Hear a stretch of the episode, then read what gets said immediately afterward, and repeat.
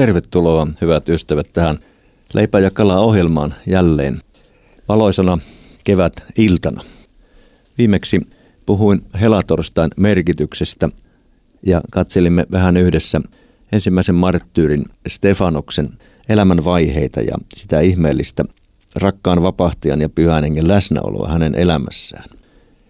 Monenlaisia ajatuksia ehkä siitäkin tuli mieleen. Nyt tänään aion jatkaa tästä helatorstain Jeesuksen korotuksen merkityksestä hieman, koska viimeksi lupasin kahteen muuhunkin arjen ja tavallisen ihmisen kysymykseen löytää ikään kuin näkökulmaa. Ja sitten samalla kun elämme jo helluntain jälkeistä aikaa, niin voimme puhua pyhän hengen merkityksestä. Nimittäin toinen ongelma, josta viimeksi jo mainitsin sen lisäksi, että mietitään, että jos on vaikeita, niin, niin mitä, miten helatorstain sanoma meitä auttaa, niin on se kysymys, että ei vain vaikeita, vaan on niin uupunut tai jotenkin niin hukassa ja levällään, että kokee, että en osaa rukoilla, en jaksa rukoilla. Silloin voidaan katsella sitä, mitä Raamattu kertoo ja mitä kristillinen seurakunta on aina löytänyt itsellensä avuksi. Mikä on Jeesuksen tärkein tehtävä omiensa puolesta helatorstain jälkeen? Me tiedämme, että vastaus on esirukous. Jos katsomme vaikkapa hebrealaiskirjeen seitsemättä lukua, jossa puhutaan vanhan testamentin kuvin siitä, kuinka Jeesus on täyttänyt kaikki ne vertauskuvat ja ennusteet Jumalan palveluksesta, uhrista ja ylimmäisestä pappeudesta. Jeesuksessa yhdistyi se, että hän täytti kaikki uhrilait ja hän oli yksi ainoa uhri, uhri Karitsa. Ja hän myöskin on sellainen ylimmäinen pappi, josta täällä kerrotaan jakeessa 24 ja 25 näin. Mutta Jeesus pysyy ikuisesti. Hänen pappeutensa on muuttumaton. Siksi hän pystyy nyt ja aina pelastamaan ne, jotka hänen välityksellään lähestyvät Jumalaa. Hän elää iäti rukoillakseen heidän puolestaan. Edellinen käännös sanoo, että hän pystyy täydellisesti pelastamaan ne, jotka hänen kauttaan Jumalan tyköt tulevat. Sillä hänen tärkein tehtävänsä on siellä isän oikealla puolella korotettuna olla meidän puolustajamme, se ensimmäinen puolustaja. Ja ensimmäisen puolustajan tehtävä on näyttää isälle haavojansa, voisi sanoa näin. Hän vakuuttaa isän edessä, että täytetty työ, sovitus riittää. Se on Kalajoen pojankin puolesta täydellisesti annettu. Se on sinunkin puolesta täydellisesti annettu ja se riittää. Ja kun sinä ja minä emme välillä jaksa yhtään mitään, edes rukoilla, niin me voimme levätä sen varassa, että Jeesus Kristus on suuri esirukoilijamme, joka kaikkien omiensa puolesta rukoilee sillä isän oikealla puolella. Romalaiskirjan kahdeksas luku joka väkevällä tavalla opettaa ja julistaa meille Kristuksen täytetystä työstä, pyhän hengen merkityksestä myöskin. Niin siellä jakessa 34 sanotaan, että kuka voi tuomita kadotukseen? Kristus Jeesus. Siellä Paavali kirjoittaa näin. Kuka voi tuomita kadotukseen? Kristus. Mutta hän on kuollut meidän tähtemme ja enemmänkin hänet on herätetty kuolleista ja hän istuu Jumalan oikealla puolella ja rukoilee meidän puolestamme. Näinhän Jeesus lupasi jo täällä ihmisinä vaeltaessaan viimeisinä päivinään. Luukkaan evankeliumin luku 22 kertoo siitä, miten hän viimeisellä aterialla ja sen jälkeen keskusteli Pietarin ja muidenkin opetuslasten kanssa. Ja miten hän puhui siitä, että saatana on saanut luvan seuloa, koetella opetuslapsia, myöskin Pietaria. Ja siinä yhteydessä, kun Pietari sitten väitti kyllä vastaan, että, että hän ei kuitenkaan Jeesusta kiellä koskaan, on valmis vaikka kuolemaan. Jeesus sanoi, että Pietari tulee kieltämään hänet kolmesti ennen kuin kukko sinä iltana laulaa. Niin siinä yhteydessä Jeesus myöskin sanoi, että minä olen rukoillut puolestasi, ettei uskosi sammuisi. Ja kun olet palannut takaisin, vahvista veljiäsi. Jeesus lupasi Pietarille, että minä olen rukoillut sinun puolestasi. Ja se Jeesuksen esirukous varmasti kantoi Pietaria sitten vaikean, tuskaisen, pimeän yön yli, kun hän itki sitä, että hän oli Jeesuksen kieltänyt. Moni meistä varmaan muistaa myöskin sen, että Johanneksen evankeliumin luvussa 17, niin sanotussa ylimmäispapillisessa rukouksessa, Jeesus myöskin puhuu omistansa tässä maailmassa ja siitä, minkä tehtävän isä on hänelle antanut suhteessa omiin opetuslapsiinsa ja mitä hän ennen kaikkea tekee omiensa puolesta. Minä rukoilen heidän puolestaan. Maailman puolesta minä en rukoile, vaan niiden, jotka sinä olet antanut minulle, koska he kuuluvat sinulle. Kaikki, mikä on minun, on sinun, ja mikä on sinun, on minun. Ja minun kirkkauteni on tullut julki heissä. Saman asian Jeesus sanoo Johanneksen 17. luvun jakessa 20 ja 21. Minä en rukoile vain heidän puolestaan, vaan myös niiden puolesta, jotka heidän todistuksensa tähden uskovat minuun. Minä rukoilen, että he kaikki olisivat yhtä. Niin kuin sinä, Isä, olet minussa ja minä sinussa, niin tulee heidänkin olla yhtä meidän kanssamme, jotta maailma uskoisi sinun lähettäneen minut. Tässä valtavalla tavalla voidaan jo ikään kuin profeetallisesti omistaa 2000 vuotta myöhemmin itsellemme tämä raamatun kohta. Jeesus puhuu tulevista, tulevista, tulevista sukupolvista, jotka aina uudessa sukupolvessa edellisiltä kuulevat evankeliumin ja saavat uskon lahjan. Ja niin se evankeliumin viesti on tullut meillekin saakka. Ja mekin saamme kuulla tänäänkin jälleen lukea raamattua, kuulla sitä, kuulla evankeliumin Jeesuksesta ja omistaa sen, että hän meidänkin puolestamme jo silloin rukoili täällä maan päällä ollessaan. Mutta tällä hetkellä nimenomaan hän korotettuna rukoilee siellä isän oikealla puolella. Ja silloin se merkitsee meille sellaista vapautusta ja sellaista levollisuutta. Meidän ei tarvitse yrittää punnertaa rukousta, kun emme jaksa. Rukous ei ole tekoa, suoritusta, jotakin pinnistystä, vaan rukous on sydämen puhetta Jumalan kanssa, niin kuin muutama viikko sitten oli sunnuntain teemana kirkoissakin. Jos olet uupunut etkä jaksa mitään, niin saat vilkuttaa vain. Saat leppäillä esirukoilijan Kristuksen vahvoilla käsivarsilla. Ja muistaa, että hän on luvannut rukoilla yötä päivää, alati, aina, jatkuvasti, uskollisesti sinunkin puolestasi. Eikä vain niin, että hän rukoilee meidän puolestamme, kun emme jaksa ja osaa, vaan myöskin niin, että hän pyhässä hengessä rukoilee meidän puolestamme. Ei vain siellä isän oikealla puolella, vaan myöskin meidän sydämissämme. Ja tässä me tullaan jälleen roomalaiskirjeen kahdeksanteen lukuun. Äskeistä jaetta hieman aikaisemmin jakeessa 26 ja 7 ovat sanat, jotka ovat itselleni tulleet hyvin tärkeiksi.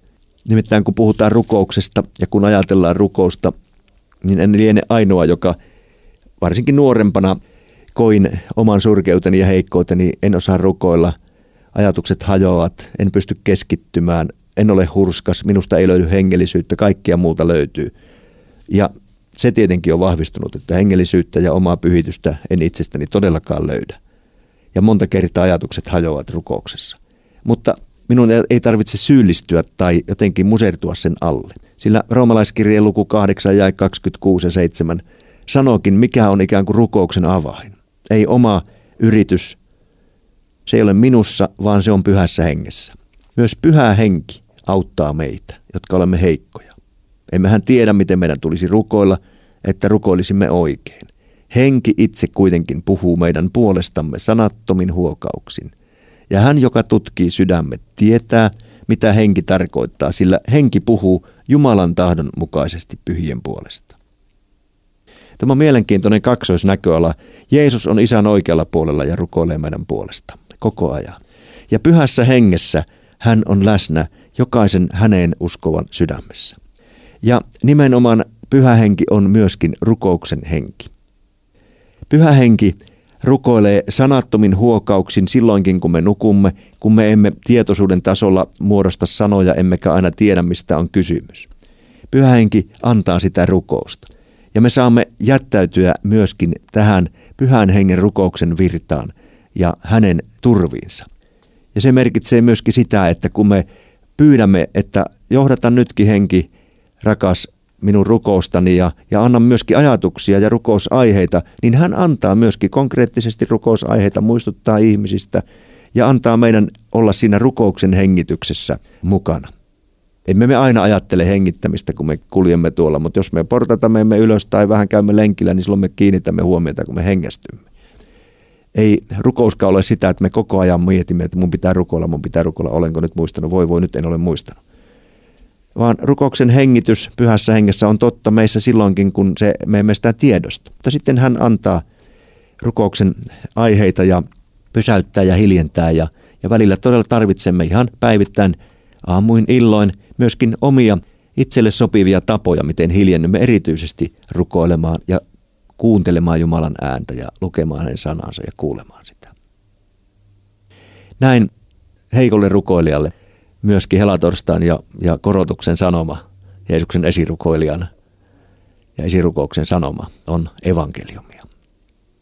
No kolmas ongelma ja vaikeus, josta viimeksi jo sanoin viikko sitten, niin on tämä ikuinen rankka kysymys, kun puhutaan, että Jeesus on korotettu ja hän on jo voittaja ja kuitenkin paha riehu. Mitä tämä on? Mitä korotus ja helatorstai todellisesti tuo tähän? Vaikeita asioita, erittäin vaikeita.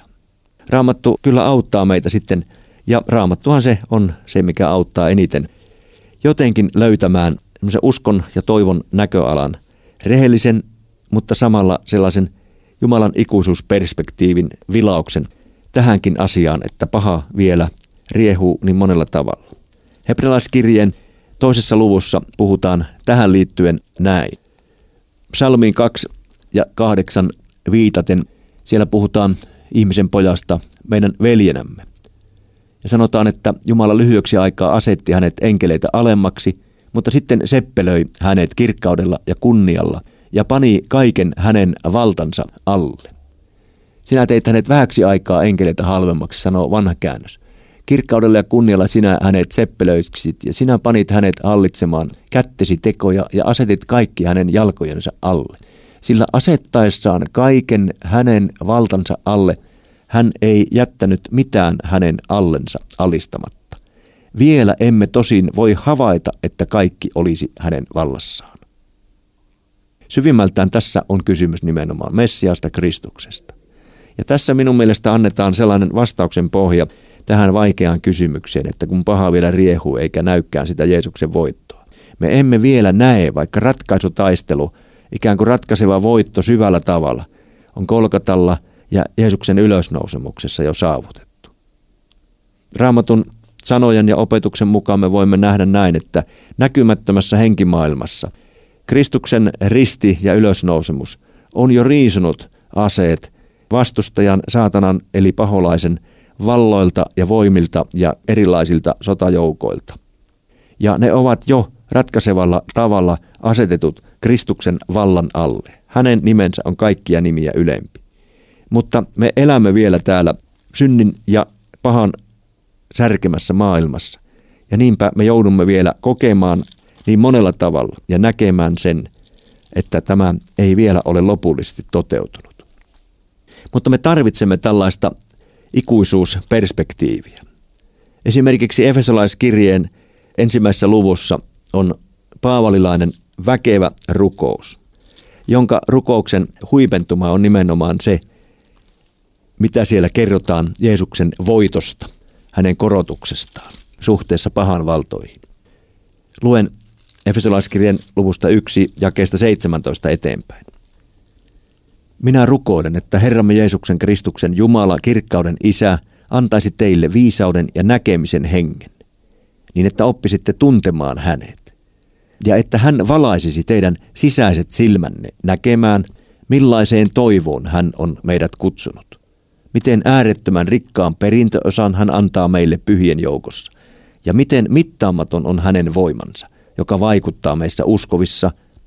Se on se sama väkevä voima, jota hän osoitti, siis Jumala osoitti herättäessään Kristuksen kuolleista ja asettaessaan hänet istumaan oikealle puolelleen taivaassa. Ylemmäksi kaikkia valtoja, voimia ja mahteja. Ylemmäksi kaikkia herruuksia, jotka mainitaan tässä ja tulevassakin maailmassa. Jumala on alistanut kaiken hänen valtaansa ja asettanut hänet kaiken yläpuolelle seurakunnansa pääksi. Seurakunta on Kristuksen ruumis ja hänen täyteytensä, hänen, joka kaiken kaikessa täyttää. Itse ainakin, kun luen tällaista raamatun kohtaa, tämä oli siis Efesolaiskirjan ensimmäisen luvun loppu, niin minulla tulee sellainen rukous ja huokaus, että Herra, anna edes jollakin tavalla minun päästä sinun valtaistuimesi kynnykselle ikään kuin kurkistamaan sieltä sinun näkökulmastasi tätä kaunista ja kaoottista maailmaa. Etten vain näkisi sitä, mikä on särkynyt ja syntistä ja pahaa ja surkeaa ja mahdotonta ja masentavaa. Vaan että voisin ikään kuin saada sellaiset siivet, joilla saisin vähän kohota sinne pikkusen vilausemaan Jumalan perspektiivistä näitä asioita. Psalmissa 27 on erittäin mainiolla tavalla tämä rukous, joka sopiikin tällaiseen, voisi sanoa siipirukoukseksi. En nyt ole lähdössä tässä lentoon. Jesajan kirjan 40 loppukin sanoo, että, että vaikka vanhatkin uudistuvat, niin he eivät kuitenkaan lähde lentoon, vaan he juoksevat eivätkä väsy, vaikka he uudistuvat kuin kotkan. Siis kyllä me maan päällä pysymme. Mutta me voimme rukoilla tämän rukouksen, psalmi 27, siitä jakeet 6-8. Nyt minä kohotan pääni, en pelkää vihollisiani, vaikka he saartavat minut. Minä uhraan Herralle hänen pyhäkössään, uhraan ja huudan ilosta. Minä laulan ja soitan ylistystä Herralle. Herra, kuule kun huudan sinua. Ole minulle armollinen, vastaa pyyntööni. Sydämeni muistaa sinun sanasi, etsikää minun kasvojani. Herra, minä tahdon etsiä sinua. Niin, viholliset, joskus meitä sortavat ihmiset, meitä loukkaavat ihmiset, meidän uskomme pilkkaavat ihmiset, joku on ehkä kokenut ihan vainoakin, ovat niitä vihollisia. Ja sieluvihollinen on se vihollinen, joka hyökkää niin monella tavalla. Ja meidän omasta sydämestä nousee se meidän turmelus ja perisynti, joka tuo kaikenlaista surkeutta. Niin miten me voisimme kuitenkin näiden vihollisten saartamina olla uupumatta ja museritumatta? Sillä tavalla, että me saadaan etsiä yhä uudelleen Jumalan sana. Ja Jumalan sanasta me saamme tätä, että saamme kohottaa päämme. Ei niin, että me ollaan toisten yläpuolella, vaan että me saadaan ikään kuin hengessä nähdä, että, että Jumala on kuitenkin jo nyt meidän kanssamme koko ajan ja, ja Kristus on jo ratkaisevalla tavalla voittanut pahan vallat ja me saamme odottaa sitä päivää, jolloin Herra panee kaikki uuteen järjestykseen, niin kuin hän sanassaan on luvannut. Nyt olemme katsoneet helatorstain ja korotuksen sanomaa ja lähdin viime kerralla liikkeelle apostolien tekojen kuudennesta ja seitsemännestä luvusta. No nyt menemme pikkusen takaperin apostolien tekoja ja pysähdymme tänään vielä hetkeksi apostolin tekojen toisen luvun eteen. Me saimme jälleen viettää tässä kristittyinä valtavaa suurta kristillistä juhlaa, seurakunnan syntymisen juhlaa, helluntain juhlaa, pyhän hengen juhlaa. Nyt on hyvä meidän muistaa, että vaikka meillä oli helluntain juhla – ja helluntaina on saarnattu ja puhuttu pyhästä hengestä kirkoissa vähän enemmän kuin aikaisemmin, niin se ei tarkoita, etteikö hän olisi ollut koko ajan, kaikki nämä lähes 2000 vuotta, oman seurakuntansa ja kaikkien omiensa sydämissä ja meidän keskellä. Kyllä hän on ollut. Mutta katsellaanpa hetkin apostolien tekojen toista lukua, mitä täällä kerrotaan ensimmäisestä helluntaista. Kun sitten koitti helluntai-päivä, he olivat kaikki yhdessä koolla. Yhtäkkiä kuului taivaalta kohahdus, kuin olisi käynyt rajotuulen puuska, ja se täytti koko sen talon, jossa he olivat. He näkivät tulen lieskoja kuin kieliä, jotka jakautuivat ja laskeutuivat itse kunkin päälle. He tulivat täyteen pyhää henkeä ja alkoivat puhua eri kielillä, sitä mitä henki antoi heille puhuttavaksi. Vanha käännös sanoo tämän saman asian suunnilleen samalla tavalla, mutta luen sen kuitenkin täältä tämän neljännen jakeen. Ja he tulivat kaikki pyhällä hengellä täytetyiksi ja alkoivat puhua muilla kielillä sen mukaan, kun henki heille puhuttavaksi antoi. Nyt tämä raamatun kohta on sellainen, josta on varmaan miljoonia saarnoja pidetty ja josta on riemuittu vuosisatojen aikana – yksilöt ja seurakunnat ja ryhmät ovat siitä riemuinneet, että näin on tapahtunut ja tämä on todellisuutta tänäkin päivänä ja että pyhä henki on täyttänyt ja uudistanut ihmisten sydämiä. Nyt on kuitenkin meidän tärkeää jotenkin pelkistetysti ottaa sieltä esille, mistä tässä oli kysymys. Tässähän oli kysymys ainutkertaisesta ja toistumattomasta tapahtumasta Jumalan pelastushistorian eräästä taitekohdasta. Kymmenen päivää aikaisemmin Isä oli ottanut Jeesuksen pilvessä sinne omaan kirkkautensa istumaan oikealle puolellensa. Ja sen jälkeen seurakunta rukoili ja odotti, ja nyt tapahtui se, mitä Jeesus oli luvannut ja mitä jo vanha testamentti oli luvannut, että pyhä henki vuodatetaan kaiken lihan päälle. Ja nyt on tärkeää meidän korostaa ja nähdä raamatusta, kuka on tämän tapahtuman subjekti, eli se varsinainen tekijä. Kuka tuli? Pyhä henki tuli. Jumalan kiitos, se on passiivin auristi. Muistan, kun nuorena opiskelijana olin kuuntelemassa Per Wallendorfin syvällistä raamatutuntia tästä raamatun luvusta. Ja hän yhtäkkiä sanoi vähän murtaen, kun hän oli ruotsinkielinen, Jumalan kiitos, se on passiivin auristi. Me kaikki opiskelijat katsoimme ihmeessämme, että kieliopista voidaan ylistää Jumalaa. Mitä hän tämä tarkoitti? No tämä tarkoitti yksinkertaisesti sitä, että hän jakeen neljä kohdalla korosti ja ylisti Jumalaa ja kertoi meillekin sen saman asian, että seurakunta ei vetänyt pyhähenkeä alas. Vaikka he rukoilivat, niin se rukous ei ollut ikään kuin se edellytys, että he sillä saivat pyhähengen tulemaan. Ei, vaan pyhähenki tuli, koska Jumala oli päättänyt, se oli hänen aikataulunsa. Ja kun aina kun on passiivi tuolla pelastustekojen yhteydessä raamatussa, niin silloin se subjekti on aina Jumala. Eli Jumala itse pyhässä hengessä teki tämän. Ja seurakunta rukoili, koska he olivat lupauksen perusteella odottamassa, että kun Jumala kerran lupasi, niin totta kai jossakin vaiheessa hän täyttää sen ja se tapahtui nyt helluntaina. Että asioita ei saada panna väärinpäin. Että rukouksella ikään kuin saadaan pyhähenki tai on saatu joskus pyhähenki. Vaan pyhähenki itse vaikuttaa jo sen, että ihmiset rukoilevat. Ja sitten kun joku ihminen tulee uskoon, niin sehän on kaikki Jumalan teko ja pyhähenki sen todellakin saa aikaan. Eli tämä oli ensimmäinen asia tästä apostolien tekojen toisesta luvusta. Sitten Pietari todella täynnä henkeä korjasi, että emme ole juovuksissa, on aamu, vaan tämä on se, mitä Jumala on jo profeetan kautta, Joelin kautta luvannut. Viimeisinä päivinä sanoo Jumala, minä vuodatan henkeni kaikkiin ihmisiin, kaiken lihan päälle. Sitten hän kertoo, että pojat ja tyttäret profeetoivat, näkevät näkyjä, nuorukaiset ja vannukset ennusunia ja, ja palvelijoiden ja palvelijattaren päälle. Ja he profeetoivat ja niin edelleen. Nyt tässä Pietari liittyy siihen, että Jumala profeettojen kautta jo satoja vuosia aikaisemmin oli puhunut tästä taitekohdasta. Mutta ennen sitä taitekohtaa piti tapahtua toinen taitekohta, nimittäin Messiaan tulo, Messiaan ristinkuolema ja ylösnousemus. Ja niinpä Pietari tämän puheensa loppuvaiheessa tuleekin tähän vahdin vaihtoon. Nimittäin kun puhutaan helluntaista, ensimmäisestä helluntaista ja siitä, että me saamme elää helluntai-aikaa nyt sitten edelleenkin seurakuntana, niin on tärkeää, että me nähdään, että mitä on tapahtunut, mitä tapahtui ainutkertaisesti ja toistamattomasti siellä Jerusalemissa. Tämän Jeesuksen on Jumala herättänyt kuolleista. Me kaikki olemme sen todistajia. Jumala on korottanut hänet oikealle puolelleen ja hän on ottanut vastaan isän lupaaman pyhän hengen lahjan ja vuodattanut sen niin kuin te voitte nähdä ja kuulla.